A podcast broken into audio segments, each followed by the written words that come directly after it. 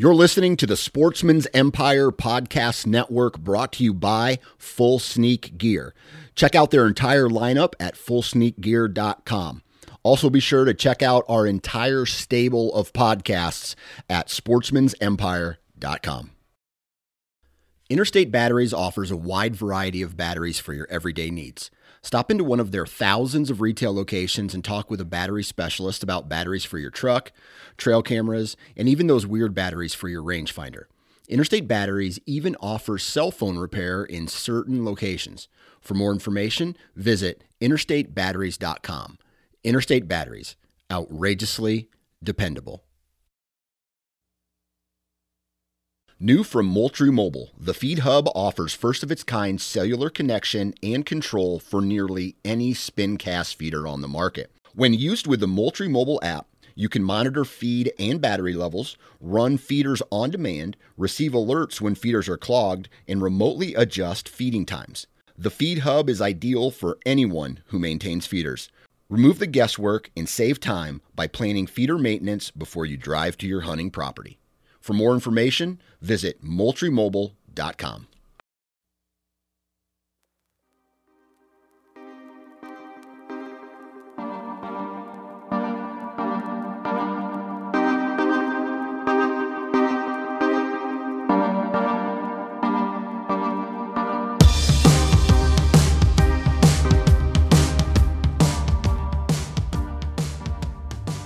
You are now listening to the Antler Up podcast brought to you by Tethered, the world's best saddle hunting equipment, and we got a fun show for you today.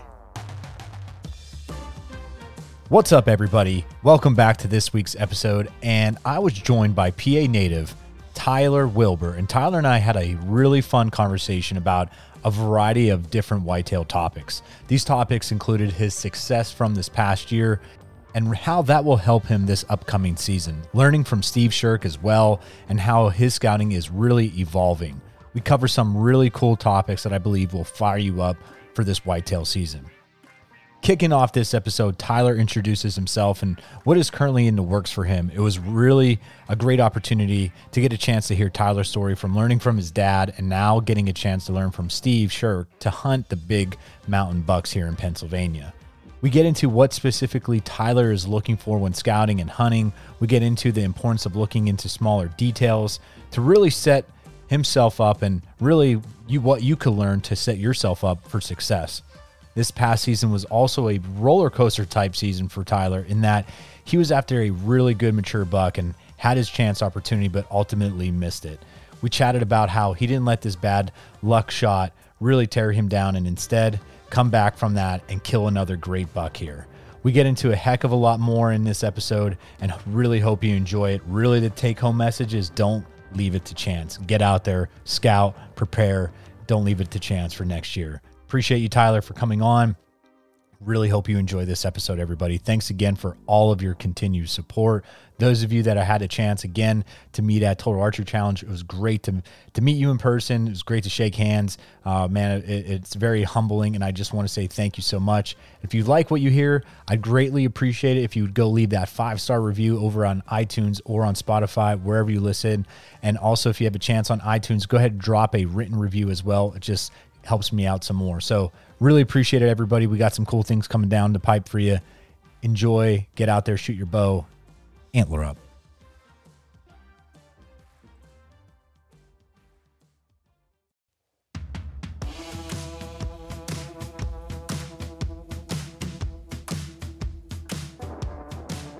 Tethered is a team of saddle hunting fanatics with a passionate addiction to whitetail hunting. Designing and engineering products to be a more efficient and confident hunter, Tethered produces the most mobile, stealthy, and safest elevated hunting gear on the planet. Built by saddle hunters for the saddle hunter.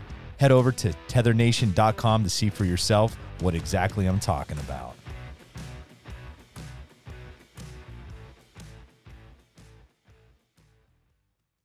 Spartan Forge stands at the nexus of machine learning and whitetail deer hunting to deliver truly intuitive and science based products that saves the hunter time spent scouting, planning, and executing their hunts.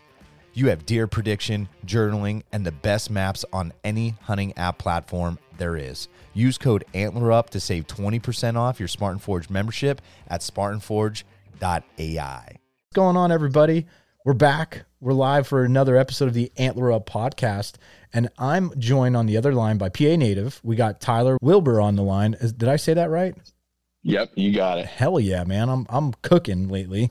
I appreciate you taking the time this evening to, to chat, dude. How how are you? I'm doing great, Jeremy. I appreciate you having me on, man. I'm excited for it. Dude, I'm excited too. This is uh this is the time of year where I start getting uh this is my bad time of year. I, I like to say in, in, a, in a good way because school's done in less than like seven days. And once that's over with, obviously I have my antler up stuff and my family, but that's when my, my, uh, one OCD, my ADHD that I've never been diagnosed with or anything like that, but just stuff that I know. And I'll be, it'll be like 10 o'clock at night. I'm lying in bed with like just, you know, whatever, or even uh-huh. later. And then all of a sudden, I'll go total squirrel and I'll come downstairs and I'll just start looking up archery stuff, start shooting my bow. And I'm mm, yeah. then, then I'm up till three in the morning. And my wife the next morning, like, why are you so tired? And I'm like, well, I was up again all night last night because archery or deer hunting or whatever. It just, this is that, that bad time of year for, for me when it just consumes me. I feel like. Absolutely agree, man. It's hard to turn that thing off. Oh, dude, it, it, it is. It's so funny because you know I don't have I don't with teaching I do not have a summer job per se, uh, and so it's literally wake up, think about deer hunting, go to bed, think about deer hunting, and it's it's bad. This is like also when I would used to uh, purchase like a bunch of random like impulse buys and then right. you know and then i'm like oh shit i don't need this. And then i end up selling it. I know my wife's the same way you know she comes home and there's amazon boxes on the front doorstep she gives me the old side eye like what'd you order now? Uh-huh exactly man. Well dude man what, what's going on with, with you? What's your story? Where, where are you coming from? And uh you know we could we could kind of go from there. Yeah absolutely man. So tyler wilbur i'm from central pennsylvania. Um you know, kind of got bit by the bug early on. Um, was introduced to the outdoors with my dad. Um, kind of grew up with that traditional Pennsylvania hunting style. Um, you know, first air rifle, um, and just kind of built off of that. Um, starting out early, you know, I was always out in the woods with my dad. We whether it be you know trapping uh, or smallmouth fishing on a creek, um, anything from all, all of that good stuff, man. Out in the outdoors, you know, I just kind of got bit by the bug early and uh, grew to a passion. And uh, you know, after that, I think it's it's a pretty easy takeoff after you get bit by that bug. You know, mm-hmm. um, but you know, this time of year right now, um, really starting to focus and hone in on my buck inventory. I was actually just out here after work today, fixing up one of my mock scrapes that I have a camera over. Um, I just think it's such a crucial tool to take inventory this time of year to kind of see what's going on and what bucks made it, what didn't, you know. Um, but I mean, yeah, man, it's it never stops. You it know, like does. we were saying, it never stops. It's uh, you know, there it's sometimes it can be stressful, you know, and the heat of hunting season. Um, it's all about finding that perfect balance um, with your your home life, yeah. but it's it's hard, man. You gotta you gotta get out there. You gotta get after it and stay with it. You know, through the highs and lows of the season. Um, but you know, that's in a nutshell, man. That's kind of how I got my start. It's kind of where I'm at um, yeah. right now this time of year. Yeah. Um, but I mean, it's it never stops. so what? Hard. No, dude, that's perfect. And and what I want to kind of even go into, uh, I, what I find interesting is the more and more people that that we talk with. Um, you know, if like an individual like yourself, like you said, grew up hunting because of your dad and got got out there when you're younger, how has that kind of evolved for you as a as an adult now? Because you know, when when we were growing up, we took our father's words, hunting words, as the gospel, right? It was like you had right, to do this, absolutely. and then you know, there's times now where I love like teaching him the old, the, you know, you can teach a, an old dog a new trick here and there. You know what I mean? so, right. you know, what Yeah. what could you think of some funny things that you've kind of have uh, have have done over over the last couple of years where you're like, yeah, that, that's uh, been debunked. Here's what we're gonna do now, Dad.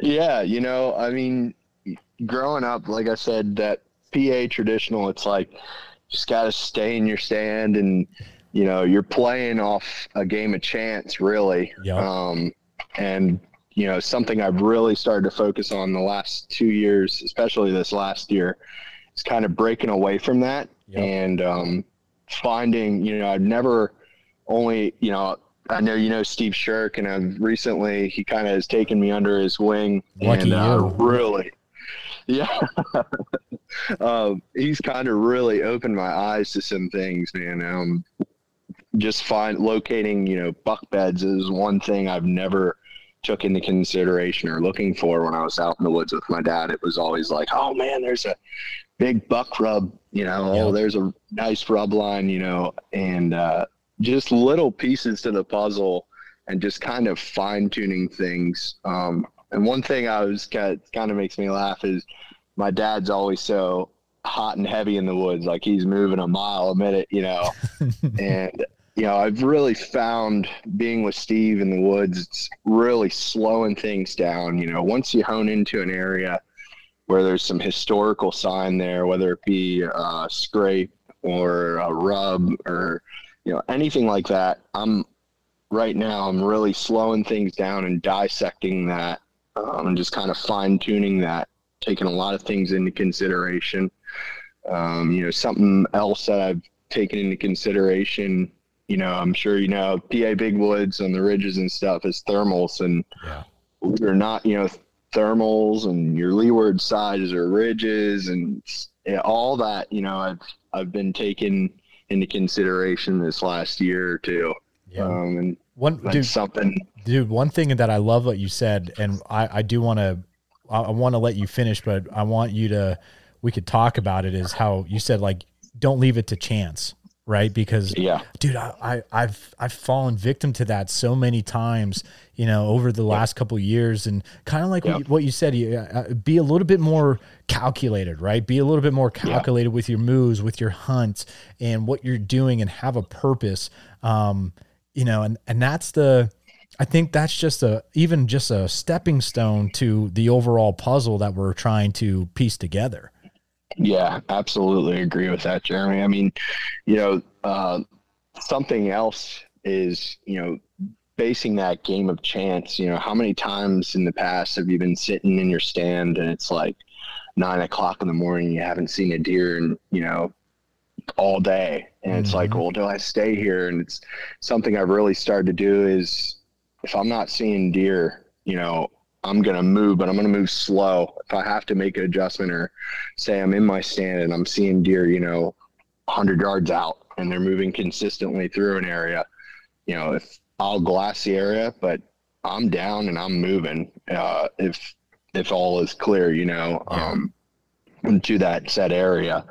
But, you know, it's, that's another thing too, is just sometimes we, f- we find ourselves where we freeze up for whatever reason it may be. It's like, ah, you start having that second guess, you know, like, do I get down? Do I risk it? And I'm going into this year, I'm making moves. Um, and it might not be like so much aggressive, but I'm going to be more strategic about it, Mhm. um, but not be afraid or reserved, so to speak, um, making a move. I think sometimes you just got to make some things happen. yeah Um, it's panned out for me, you know. yep Uh, because when you think about that too it's it's like going with your gut and i've said it now Yeah. countless of times on the podcast where holy shit man if i would have just gone with my dang gut Yeah. I, I, I wouldn't Yeah. be sitting here saying oh man it was a great year uh, seeing deer. I didn't kill kill the buck i was i really wanted. Like i i would have at least i think would have said like i shot.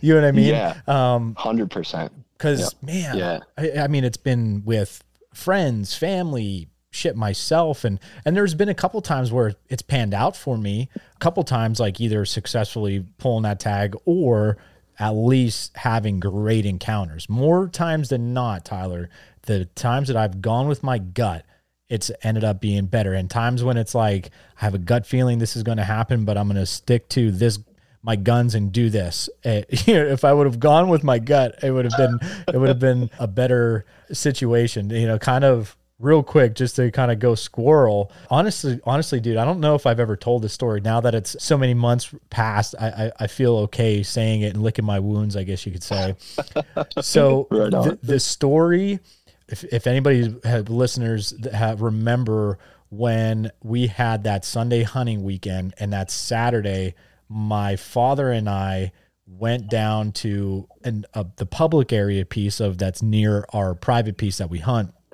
Uh, the mm-hmm. one buck that I was after had him on camera from friggin' September all the way up until up until this time. Basically, he was just I kind of knew where he was bedding and which way he was coming for. It was just waiting for the right opportunity to get in there because of the access and the wind stuff. Right. And during that Saturday, I had a, a, a some random individual somehow trespassed onto our property that got onto the public because the public is kind of like blocked off if that makes sense i, I don't know really yeah. how to explain it and he just starts yeah. yelling yo yo yo yo yo yo long story short he he gets really dang close and he bumps that deer and the deer comes from the exactly where i was anticipating him to come from and I see him. Oh. I had that encounter. He was still about 50 yards away. He didn't continue to come in towards me. He worked away. However, my gut was telling me that like we my dad and I moved spots in the afternoon that evening. Like we had a couple encounters with smaller bucks. Nothing happened. But, you know, we're we're talking game planning for Sunday. He said, "What do you want to do?" And I said, "Man, I said part of me, Dad, I said, want, really wants to go back down in there because I do think that Buck could come back. But with this guy coming, who knows what the hell Sunday's going to be like? You know right. what I mean? Because being with people knowing that you can hunt this Sunday, like, was the guy lost? No idea. Was he trying to scare deer? I, I don't. I have no idea what this dude's agenda was. Right. So uh, my gut was telling me to go back in there, but I kind of, I didn't. I don't want to say I listened to my dad, but I kind of just I've forced myself to not go with my gut. So we're hunting the next day, the next morning, somewhere else in our normal decent spots on our side of the private mountain. And ping, there goes my cell camera photo and that bastard no. that bastard runs would have ran right underneath my tree that I normally kind of got up in in that area. Oh my gosh, these whitetail do something fierce to us, don't they? Uh, Tyler, I'm telling you, and that's so with you exactly what you're saying be more calculated and going with your gut and just trusting your instincts man i i, yep. I really do man i think that's a good written piece. You know what i'm saying? To Absolutely. trust your instincts man. Trust them yeah. Yeah it's you know that kind of is how i killed my buck this year jeremy to be honest with you. I was I always take a week off every year around November 7th, whatever, wherever that falls. It's always kind of a week that me and my dad have taken off. And uh, I got my tail kicked. You know, uh, this past season, I'd made a bad shot on a buck that I've been chasing going on six years now, um, and everything was perfect. My arrow hit a limb. It was kind of a low light setting. It was just one of those things where you get tunnel vision on the target and you don't really look at the fine twigs and arrow deflected, hit him high in the shoulder. Thankfully, he made it. Uh, I already have trail camera pics of him, so he's healthy and well. Um, but you know, after after that week, it was a real long down week. Uh, came home. Actually, it was that Sunday that we could hunt, uh, the 13th, and it was just windy.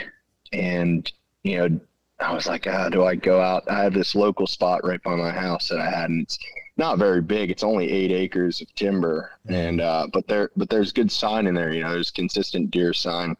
Uh, and I had I had trail camera in there, and I was getting some smaller bucks and stuff. But I was like, eh, I'll just, you know, something was telling me get out there and go sit in your stand. And my wife kind of pushed me out the door. She was like, "Don't you give up now?" You know, because I was ready to hang my hat up after that week, I was like, man, I'll, just, I'll hang it up for the season. But she was like, get out there and make a move. Like, don't quit.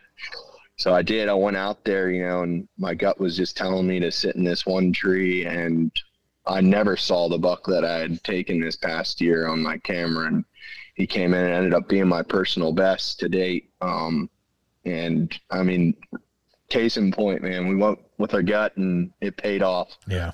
Uh, tenfold. So, so that that's a great kind of leadway into this, and and we've all been there, man. Right? We've all yeah. have had those mishaps, uh, missed opportunities.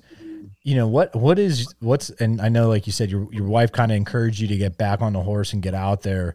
You know, mentally yeah. though, or your shot preparation. Are you doing anything to kind of help you know psych yourself back up again and uh, you know kind of reel reel it in? Because I I talked with another friend earlier today. We were talking about how you know, personally for me, I felt like this year I did a better job of not going full psycho.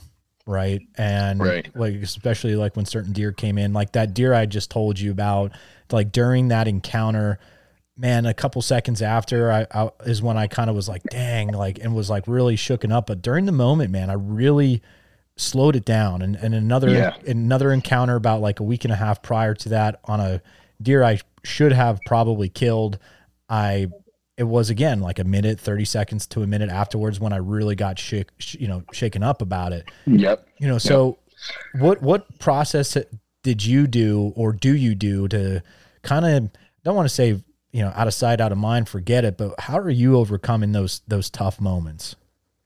So one thing i like to do is i shoot four arrows a day um, every day um, and i just think it keeps me regular and almost you know muscle memory kind of takes over and you go into autopilot when when that moment's unfolding. Um, and i found it to be very helpful because let's face it archery most of the time it's a one shot game. Yep. Um, and for me you know some guys can go out there and fling 20 arrows you know do whatever works for you. Um, me i keep it pretty simple. I go out i shoot my quiver uh, every day and it just kind of keeps everything you know, I guess everything oiled up, so to speak, um, for for when that moment counts the most. You know, um, it's really one thing that I focus on is my efficiency with my equipment that I'm using.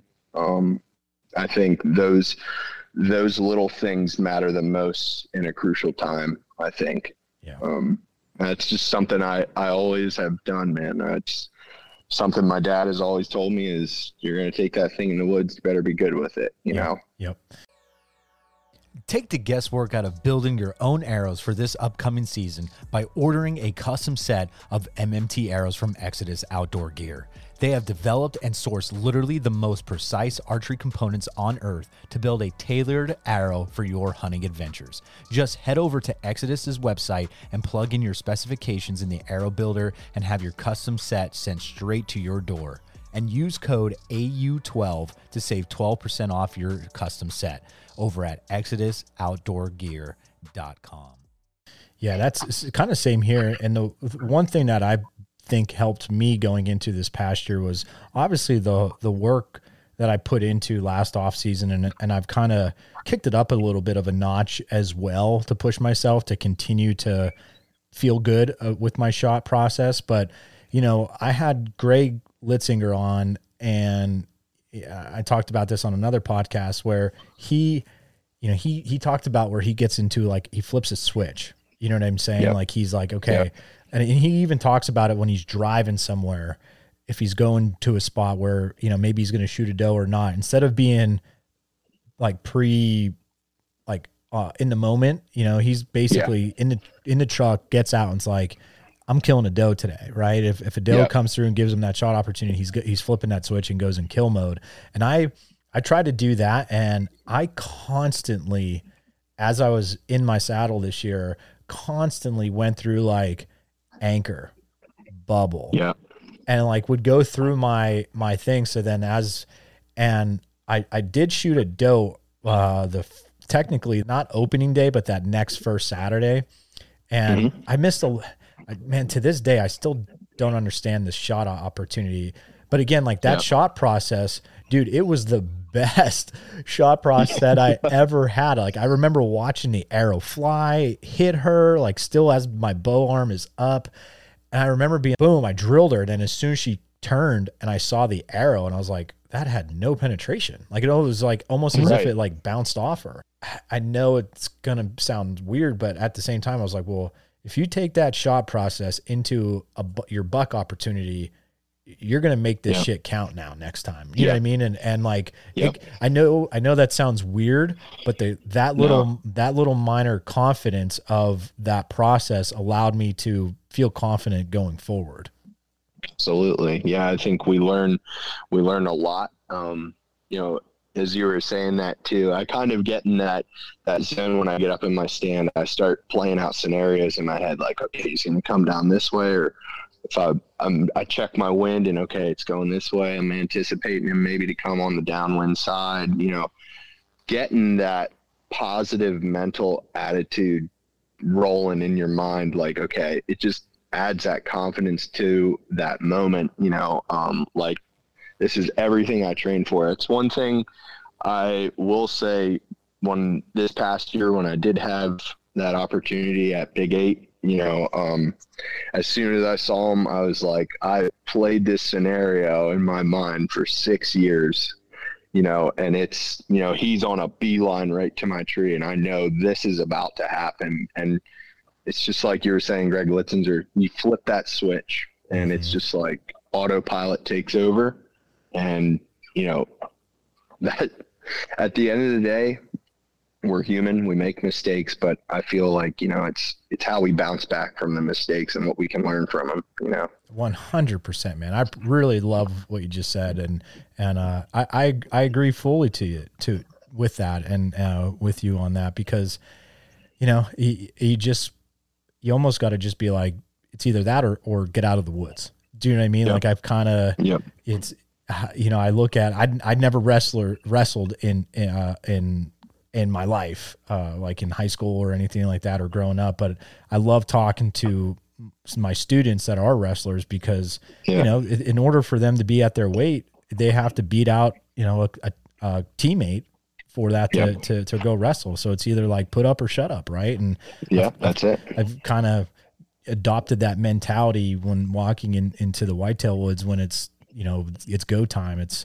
you know it's serious, yep. it's fun, you enjoy it, but at the same time, we're we're after after something uh, an animal that has its life, and we we're trying to perfect all our skill sets so that way we do it in the best way possible, basically. Yep, absolutely.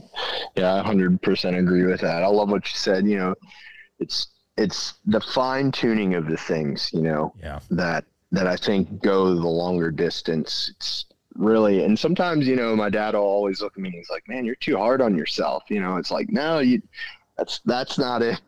it's it's I, I hold myself accountable, you know, yeah.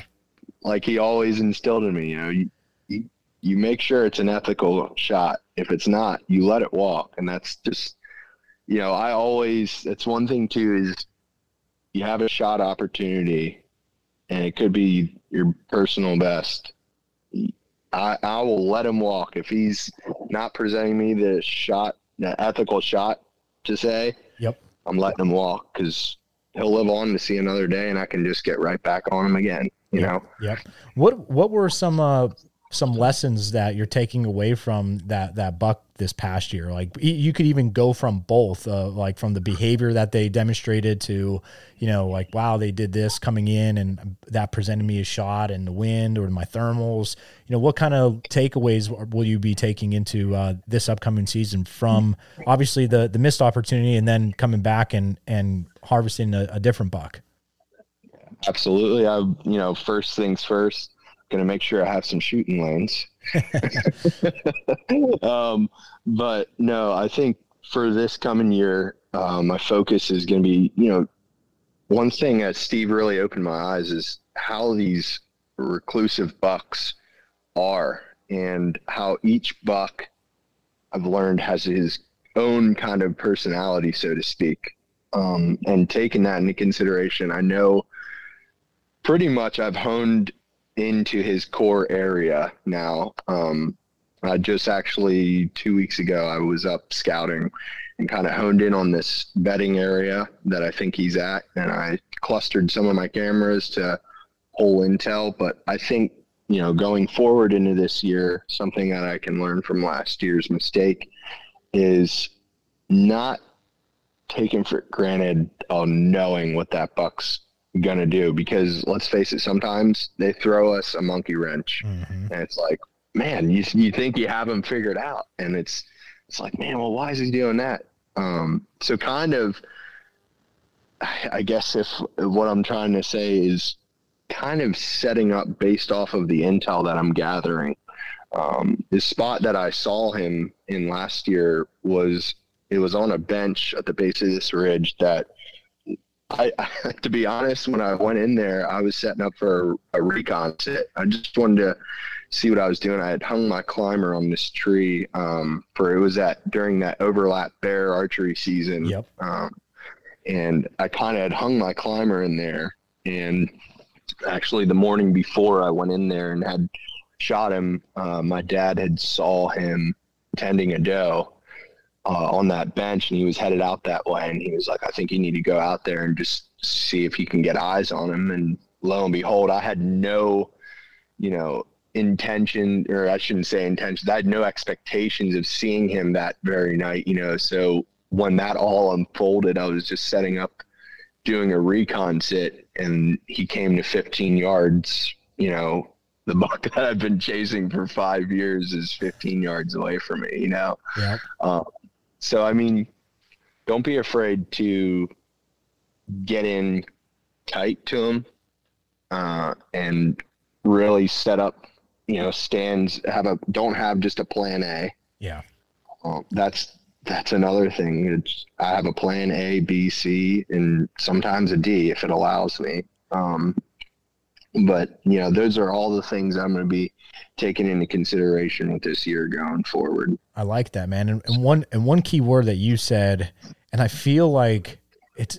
I mean, it's so simple to let things go to the wayside. And one of the things it's like, oh yeah, this is a, a buck's or a deer's core area, right? You know, but but in the grand scheme of things, like what we were even saying earlier, like growing up when we were like, oh my gosh, look at this rub line, and you know, mm-hmm well, is this this Bucks core area? How wide does that does that expand? Is that is it a mile? Right. Is it two miles?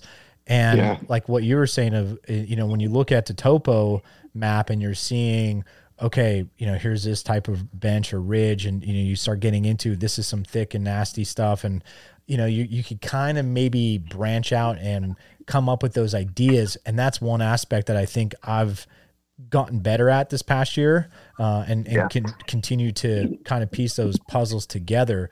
And like for you, like I'm, I'm still, I'm still very not good at saying buck like let me find these these buck bedding and i know like you're saying talking to steve and, and learning from him and uh and and you getting a better understanding of this you know what what are like when you find a, a buck bed you know what are you what are like when you're slowing that process down what are you di- like when you're standing there looking at your phone and you're maybe typing in some notes like what are some of the things that could be be typed in uh, on that when you find that that buck bed?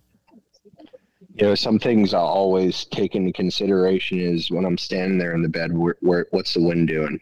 Okay. Um and you know i'll i'll annotate that uh, the predominant wind direction um, and then I'll pull up the topo and see where this bed's located at uh, on the topo. And kind of that's my, usually that's my starting point is, you know, okay, the wind's going this way, his bed's here. And then what I like to do is I like to get down to his level.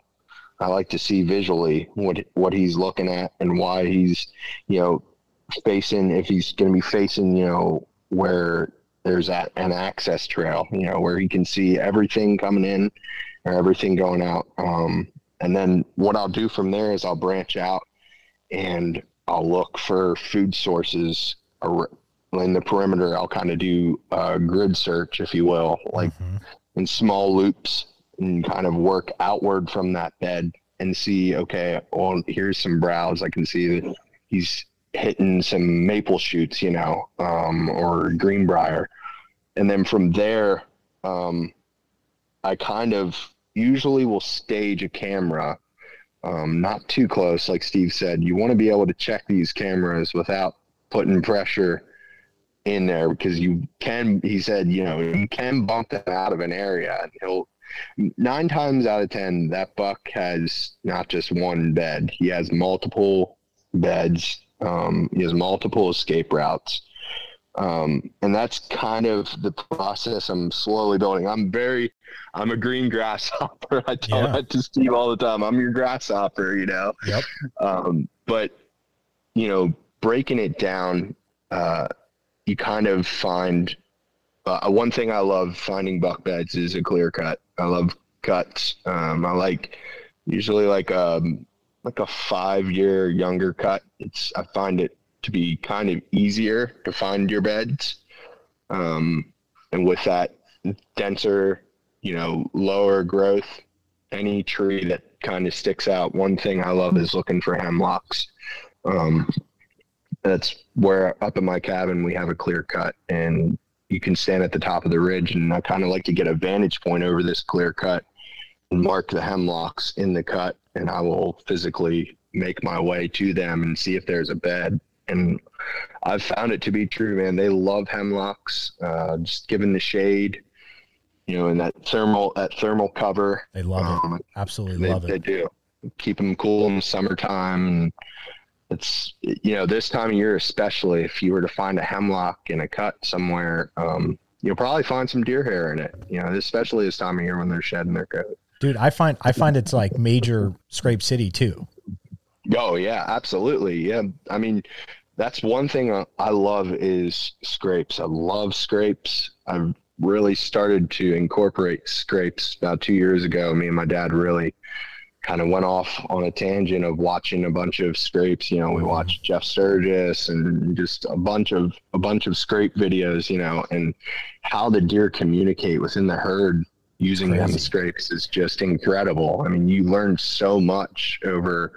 I love hanging uh, a camera over a scrape and just leaving it up and just seeing what them deer are doing and throughout the year. And I think referring back to historical data on your trail cameras will also help, you know, kind of shrink that guessing game down. You know what I mean? Oh, dude, and that's the importance of, especially when you got a good one, you try to leave that one up all year because, man, when you see these these doe hitting it now all summer, and an, a Yeah. buck and occasional, you know, will hit it from now until then. Yeah. And, and hell, you might even be lucky you hit it in a in a dominant buck, uh, you know, core area like that. That come fall, then you're gonna get all that action because you know that's that's the one aspect that that I love about him, and and I don't want to jump down that that uh, scrape road just yet because there's some things Yeah. that I, I written down and I, you know, what I while you were talking about the buck bedding and you know.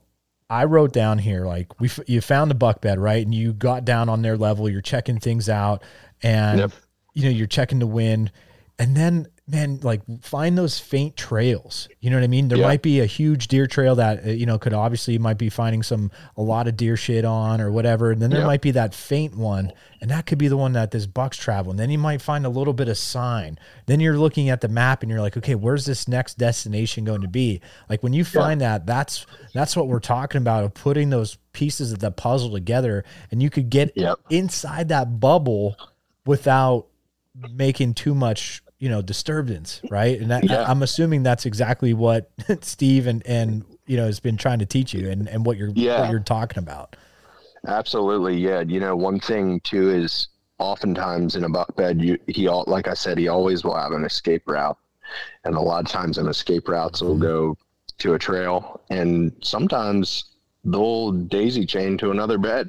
Um, I found that you know, it might not be close; it could be seventy-five to hundred yards, but you eventually that escape route will go to a trail um, to get to a different bedding area, so to speak. Um, and like you were saying, just finding those faint trails, you know, eventually they're going to take you to somewhere that you're going to stumble onto and see me like, ooh, yeah. starts to get that real, you know, I like to call it the, the Bucky feeling. It's Yep. real Bucky, you know. yeah Um, absolutely. so, dude and and you're talking about like the hemlocks and when i said about the scrape city. So this could kind of lead us back into that scrapes. Man so it's so funny because I want I want to say now this will be going on year three of my dad and I, you know, running trail cameras on getting historical data on either natural scrapes that we find and or ones that we've doctored up, right? And like when you know, it's yeah. it's so funny because prior to that, I was learning about scrapes, but man, was I doing it completely freaking wrong. like I was just I was like, "Oh, this looks like a cool area. Let me throw up a a scrape and I was nowhere near a friggin' deer trail, like somewhere, you know what I mean? It was just in the most random spot, like throwing a dart on a friggin' map.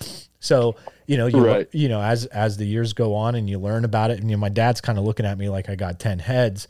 And finally, when I started learning, I was like, Dad, this is a monster trail that we always have seen deer on. Like, let's let's throw up a, this mock scrape here. Like, this is the perfect tree. It's literally yeah. on the trail. He was amazed. Uh, just yeah. like talking now until nonstop deer, doe, fawns, uh, yep. you know, bucks, bears, you name it. Like every animal was out there smelling and getting in on this, and now they take it over. You know what I mean? Like yeah. now, like we don't even have to doctor it up like whatsoever. Yep. Um, that has been the most real like i would say the the most unique thing because like how we were saying earlier about learning things from our dads that was non-existent you know what i mean it was like right. wow look at these rubs look at these rubs like scrapes was like what the hell's a scrape type of ordeal yeah, yeah. Exactly. Do, do, you know what yeah. i mean like my like it wasn't yep. it wasn't really a, a thing to you know put notes on basically or or really yeah that's what deer do. They piss in it. Like okay cool. Yeah. Mo- moving on. Where, whereas yeah, now exactly. where now we know that is the central social media hub for all these deer.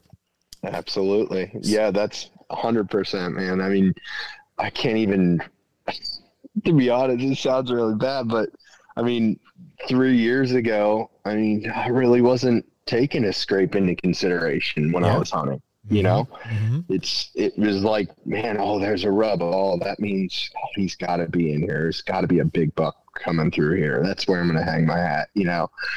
Um, but man the scrape world it's just it's a whole rabbit hole in itself and it's easy to fall into you know? Yep. Uh, and I, that's one thing i love about it too. I mean i love scrapes like i said. It's pretty much one of my go-to arsenal thing that I go off of when I'm hunting, well, especially in that early October period. And I liked what you said earlier today is how that's like an inventory thing for you. And and that's what it, yeah. it's also become a thing for for me as well.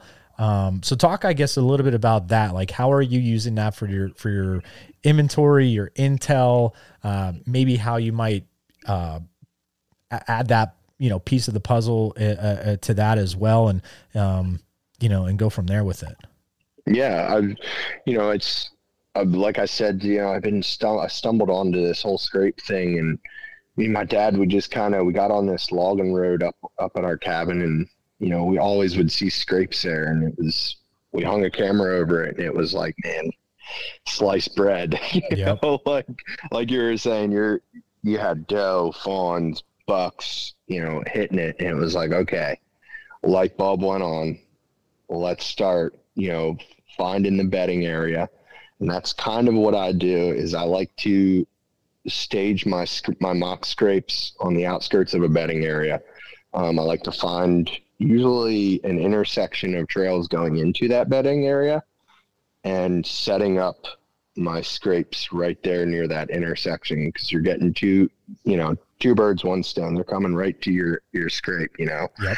And one thing I really like to do, Jeremy, with mine is I love eye appeal. I want I want a branch. I usually take and I'll take a little piece of paracord with me, and I I I mainly like to use something with a lot of leaves. You know, I like to use a lot of beech. Um, That's what I mainly use if it's available.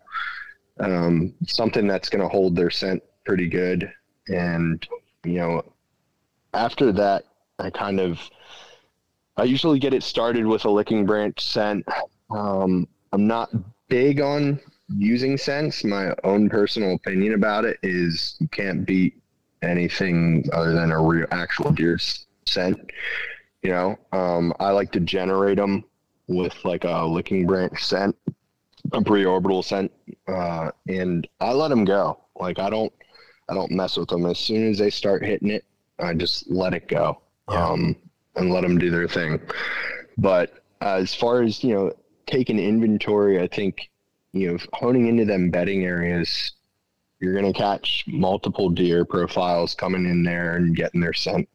And I think as the season, you know, uh, transpires, I think it almost becomes like this natural thing. Like, you know, for instance, I had last year, I had this doe and she would come in every day. I, I shit you not, every day she would come in and this licking branch was like a toy to her. She would stand up on her hind legs and, you know, she, I thought, man, you son of a gun, you keep breaking my licking branches with her hooves, you know? Yep. Um, but you know that just became like a daily r- routine for her, and you know, come rut time, she was still there, and I was, you know, I was like, she was a mature nanny doe.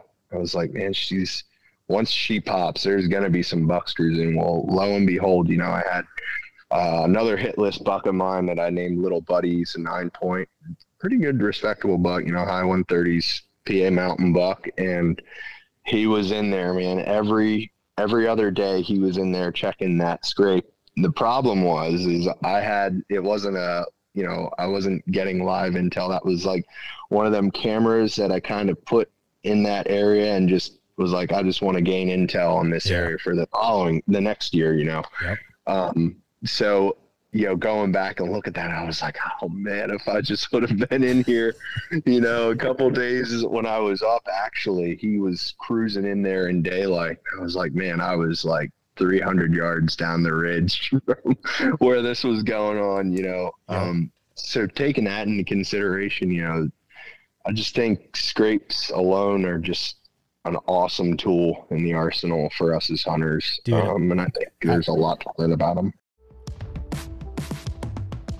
America's Best Bowstrings has been manufacturing high quality custom bowstrings in the USA since 2006.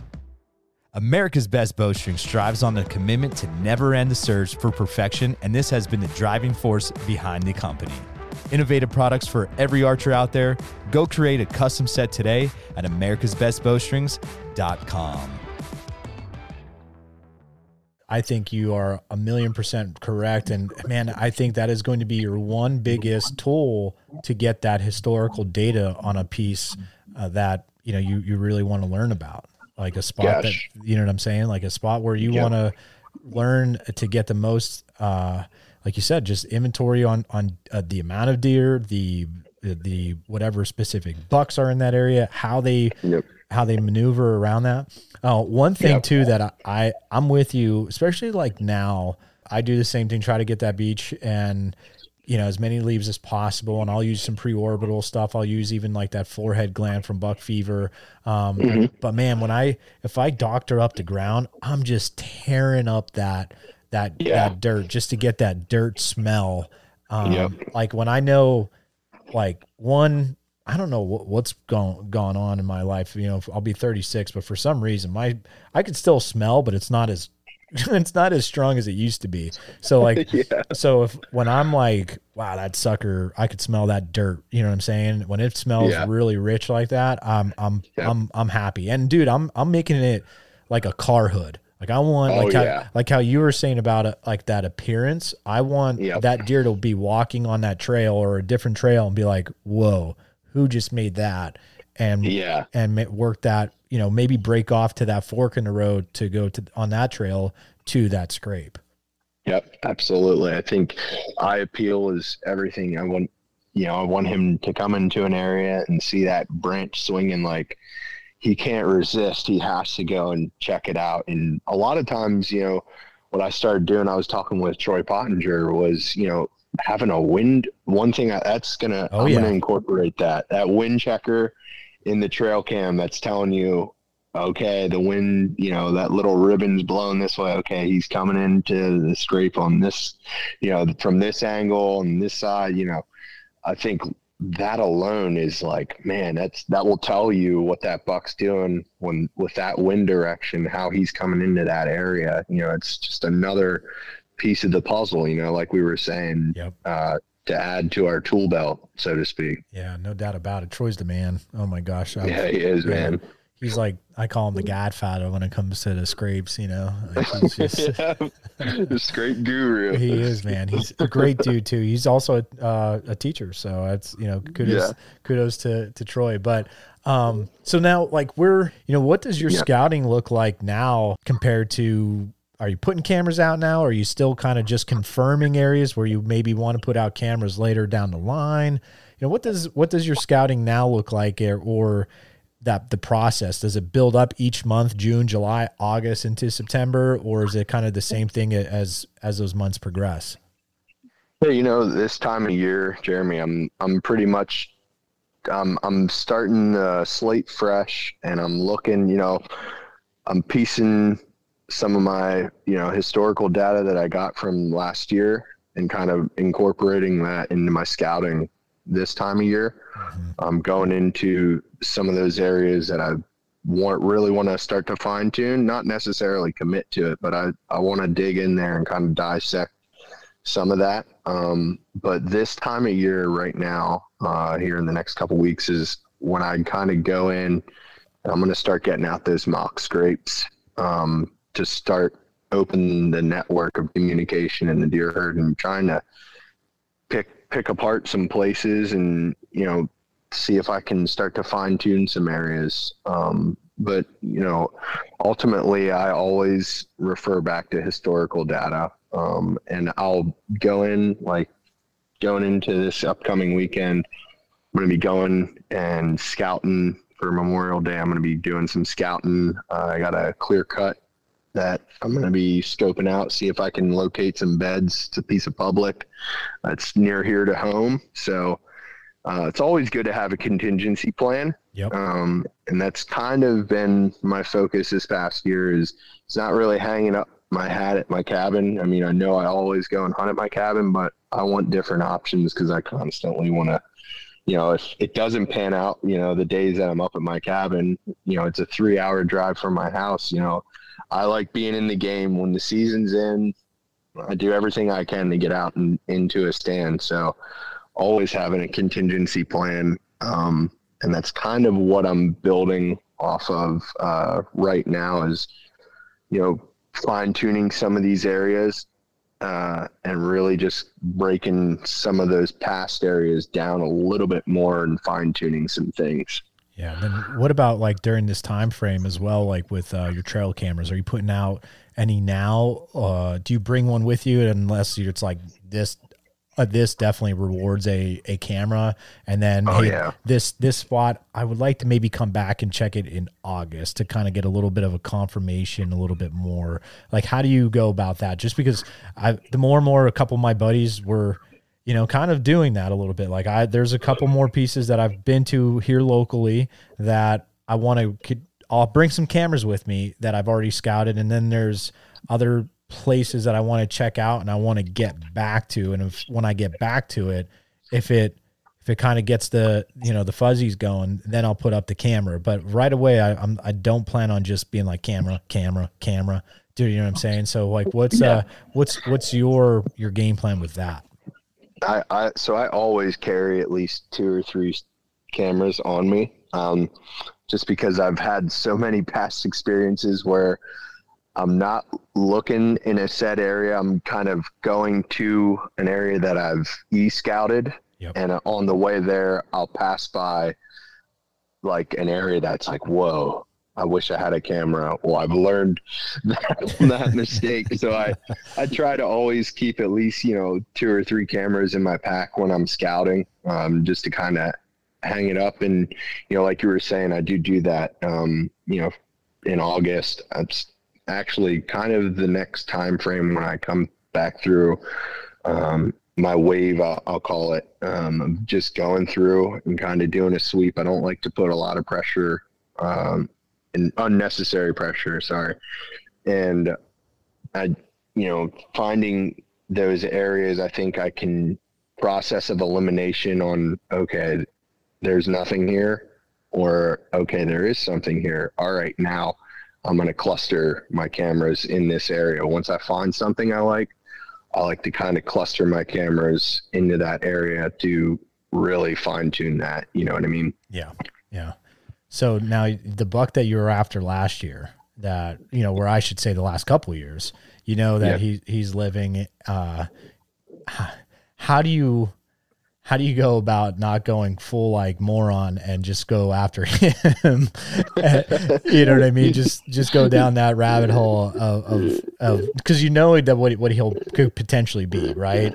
Um, yeah. So you know what are you what's your game plan for for this upcoming year for right now and i know so much could change but like kind of like what is your early stages to to this uh, you know this buck basically so I've, you know, like I said a couple weeks ago, me and my dad were up doing some scouting while we were turkey hunting, and I did hang some cameras on an area that uh, I told you I'd kind of honed in on what I believe is his core area. I found several beds that I'd staged uh, some cameras on to check, and that's kind of all I'm going to be doing, I, especially him at his age. I mean, if my calculations are correct from when I first saw him to now, it would put him at a nine and a half year old buck. Ooh, Tyler, that um, is a um, friggin' old dude, man. he is. Yeah, he. When I first saw him, I believe he was three and a half, a stud three and a half, um, and that was 2018. Um, so, I mean, that's that's the very least I would say. He's at minimum at least nine and a half. Wow. Um, which is you know a buck like that whatever he's been doing to elude the hunters at our camp. You know in our camp we have we have over 20 members. Um, so he's eluding you know all these hunters. I mean last year rifle season i was i was caught in the middle of this drive on because our cat our cabin's property borders um, some public and these guys were doing a drive and there was 20 guys in this drive and i was like oh my gosh he's he's done. How does he make it? Yeah i was like oh my gosh. I mean i thought i had him figured out. I'm in this area. Next thing you know i hear a bunch of hooting and hollering and i heard some shots ring out and i was like oh my word. Well i ended up talking to the guys in the drive and there were 20 guys lined up on this on this ridge you know from top to bottom and they had got they told me they were like yeah we got two eight points and i was like no. Please don't tell me he's done. Um, but you know after that you know he made it i'm like wow how does a buck like that elude that many eyes you know in the woods and not get shot at? It's amazing. And it, it is man. It, it really is. So a buck like that, you know, I really tiptoe when I'm getting in tight to his core area. I don't want to put any pressure if I have to. Um, so, you know, I, I got these cameras staged according to elevation um, and off of trails and routes to, into this bedding area where I found a couple beds. And that's kind of how I'm going to leave it until I get back up there, probably It'll probably be end of July. I'll go through and do a card pull and see what's going on, and then you know, I'm a, I'm pretty confident. I don't want to say like I'm hundred percent because if I would, I would be lying. You know. Yeah. Uh, but I'm I'm pretty confident that you know these are going to be his beds based off of the trail cam data that I had from last year, his travel route into this pretty notorious bedding area. Um, I'm thinking it, this is such an overlooked area too, which really made the wheels start turning. Like nobody hunts here, and yeah. it just he, he has total visual of everything going on down below him. You know, he can see any access. It just makes perfect sense on a buck that is of that age caliber to be here. You know, yep. um, so that's kind of the strategy going forward with this year, man. It's I'm excited to see how it pans out. Um, I know um, I always get really amped up like a kid on Christmas morning doing a card pull. Um, I usually, I, I, would like to say I'd like to get out at least 15 cameras okay. um, in a season that I kind of just leave out there to do card pulls on. Um, and then I have, you know, my, my five cell cameras that I have for live intel. Um, but, you know, up in the mountains, I'm sure you can agree, you know, cell reception in the mountains Sucks. isn't always the greatest. No. So I have to stage them accordingly so I have a cell signal. Um, that, you know, The worst is the, the worst is when you actually get cell service and then all of a sudden like it stops and you're like, what in the flying? you know, you're like, come on. Like, yeah, like I just had a signal here, you know, I, so I have a like- there's a camera that I have out that on a piece here where I where I uh, live, and it was when I was scouting back in March. And the reason why that actually allowed, like, the only reason why I put that up was because I found uh, like a witch hazel, and the whole thing, Tyler, the whole thing around was was a scrape. Like it was just wow. it was uh, I've never seen anything like it. I was like, wow, this is just completely tore up. And there was some pretty good I want I wouldn't say like crazy beaten down trails, but it I really liked the the way the features were. Like there was a really good kind of cover that had little small faint trails and then that led out to this like little bit of open and that's where that witch hazel was and then it kind of you know just the way the terrain features w- were and I was like, you know what? Put a camera here. I this could be a good spot for turkey come spring. Like let's just see what happens. And I kid you not, a couple days later. Now, granted, this is still like middle March, and I had a buck still holding his his full antlers down there. Wow. Yeah, it was. Oh cra- my word. it was crazy. I mean, a, a decent little, like a decent little mountain buck. And uh, since then, though, the last like month and a half, two months, I've yet to get a camera or a picture because it's uh, it, like there's no cell service now. Again, all of a sudden, I'm like, son of a gun. No. Yeah. Um, I so sure, it's cloud cover. Sometimes it could be cloud cover. I I don't know. know. Well, it's either that or the foliage or something. You Yeah. know what I mean? So I have Yeah. to keep an eye on it. Um, but yeah, dude, that, that's I'm excited to see what happens for you. I, I hope you get a friggin' crack at him because that what a story. You know what I mean? Like what a what a story. Yep, absolutely. I hope to close the book on the old boy this year. Um, you know, it's it's definitely this would definitely be one for the books for sure. So here's here's another kind of question to kind of still still about deer, and I know you've gotten a kind of the turkey bug this past year, uh, as, Definitely. as did I, and I I, f- I feel like there's a lot of what we talked about uh, earlier in this podcast in this episode that I, I've talked about it on the uh, recent episode that we did with Aaron Hepler that there's a lot from my turkey hunting uh, hunts this past year that I plan on taking in the whitetail woods. You know, what were some things maybe for for you that uh, you could think of that you're like, you know what, this I like this, or or you thought about this, and you're going to bring it forward to to this upcoming whitetail season. You know, one thing I've really honed in on is in turkey season is browse Mm. being Yep. being kind of at ground level. It's that's one thing. I mean, these mountain deer, especially where I'm hunting, they're foragers in in the big woods. They Yeah. don't really have a said ag field to go to, um, so they have to find the food, you know, and them being foragers, it's like, you know, I've really really started to pick up on, you know, you know, tea berry, greenbrier. Uh, I even have up at my cabin, I've stumbled onto a patch of wild blueberries. Wow. And lo and behold, there were deer drops and deer droppings in them. Uh, you know, especially if these last couple years we haven't really had good mass crop uh, yields. I don't know how it, how it was out where you're at. Um, Yeah, it's been hit or, yeah, it's like hit, hit or hit or miss here in Central PA, uh, Northeast PA though. Whew, it was it was nuts the last two years, in a good Yeah. way. Yeah, Yeah, um, it.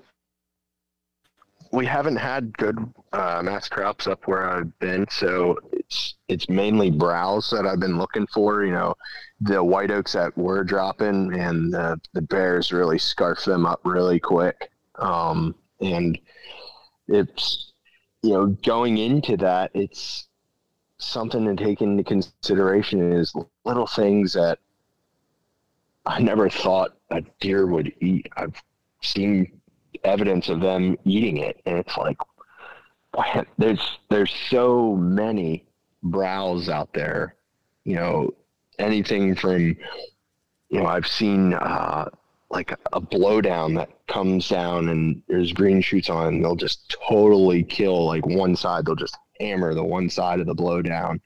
It's like, man, how did I miss this my entire hunting career? Like, you know, so turkey hunting, you know, I've really been on that ground level, um, really focusing on browse and being at that eye level. You know, you can kind of tell how they go through an area and seeing that you know i've hung trail cameras up over that you know brow I, i've zero hesitation on hanging a trail camera over a good section of browse that i find.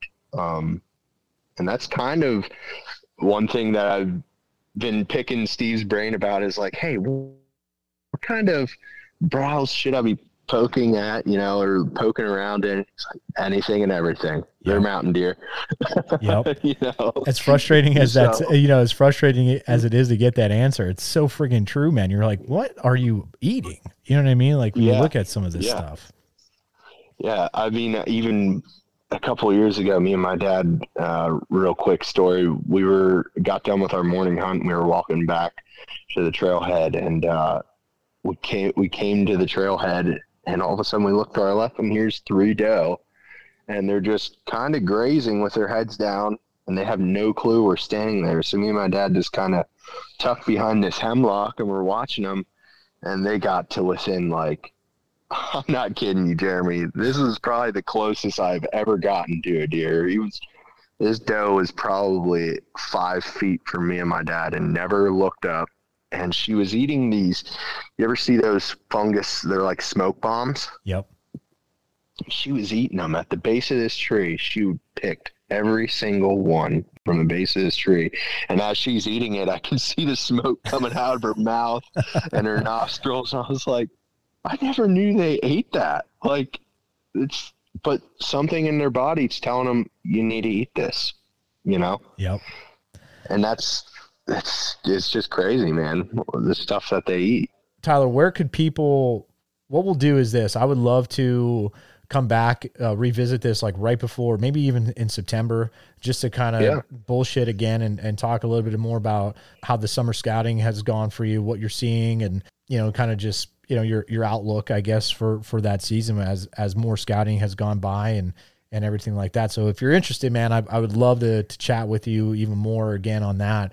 But uh, absolutely, dude, uh, where where could people find you? Follow along and and uh, see what you got going on.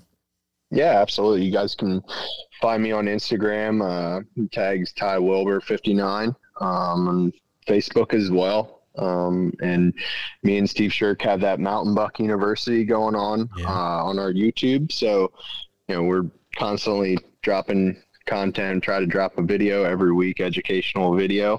Um, and that's that's pretty much it, man. I, I appreciate you know you having me on, Jeremy. I've been listening to your podcast for quite some time, and he asked me to come on. I was like, dude. I appreciate it, man. I appreciate the support, and that means a lot to me because I really do, uh, really, really, really do love talking to people, getting a chance to and and I apologize to people if if if, if there's things that I, it's like oh hear you hear a certain tactic or something like that, but I just love hearing how you attack things, Tyler. Right? I yeah. if it's if I have some Bob on from wherever, I I just love hearing and I love talking about whitetail and yeah. Uh, and I dude, I appreciate the support from from you for listening, from anybody else that that's been listening. Uh, trust me, man. It I it it really means a lot. And absolutely, long, brother. Long-winded answer of saying thank you so much for from you and and for everybody else that that tunes in. It, really means a, a lot from the bottom of my heart. So uh, I appreciate absolutely, it. Absolutely, man. Absolutely, buddy. Well, dude, thank you so much. And uh, for everybody tuning in, thank you for for listening. Go check out Tyler, what he has going on, especially too what he has going on with Steve uh, with the Mountain Buck University stuff. Uh, I mean, Steve again is one of the most uh, kindest individuals that I've ever had a chance to speak with. But man, does he know his stuff! And I again another individual that I I could just listen to uh, until the the cows come up. So.